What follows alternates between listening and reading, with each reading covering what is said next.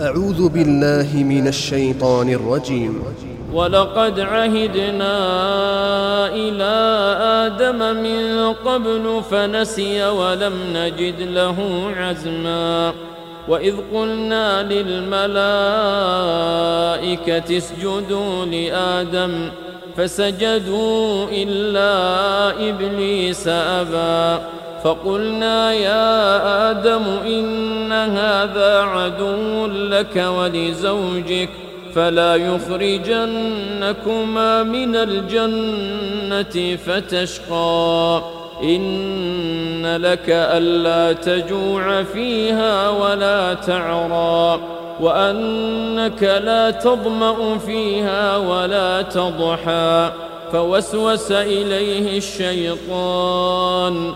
قال يا آدم هل أدلك على شجرة الخلد وملك لا يبلى؟ فأكلا منها فبدت لهما سوآتهما وطفقا يخصفان عليهما من ورق الجنة. وعصى آدم ربه فغوى.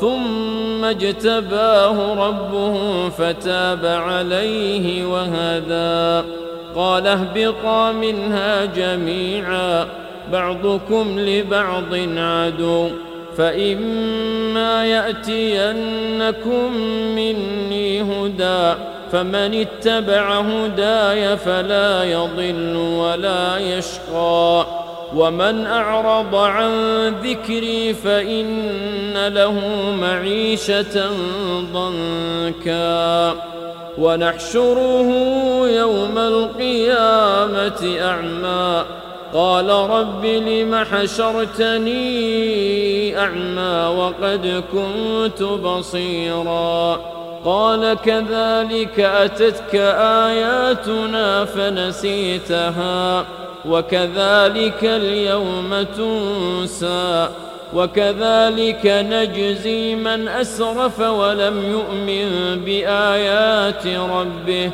ولعذاب الآخرة أشد وأبقى. أفلم يهد لهم كم أهلكنا قبلهم من القرون يمشون في مساكنهم. إن في ذلك لآيات لأولي النهى. ولولا كلمة سبقت من ربك لكان لزاما وأجل مسمى. فاصبر على ما يقولون. وسبح بحمد ربك قبل طلوع الشمس وقبل غروبها. ومن آناء الليل فسبح وأطراف النهار لعلك ترضى. ولا تمدن عينيك إلى ما متعنا به أزواجا منهم زهرة الحياة الدنيا لنفتنهم فيه. ورزق ربك خير وأبقى. وأمر أهلك بالصلاة واصطبر عليها. لا نسألك رزقا نحن نرزقك والعاقبة للتقوى.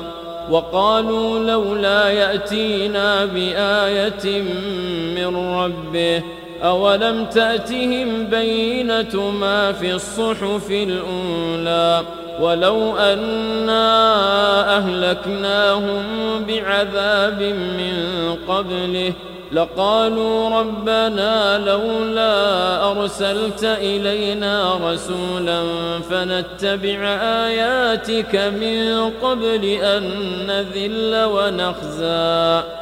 قل كل متربص فتربصوا فستعلمون من أصحاب الصراط السوي ومن اهتدى TV قرآن TV قرآن TV قرآن.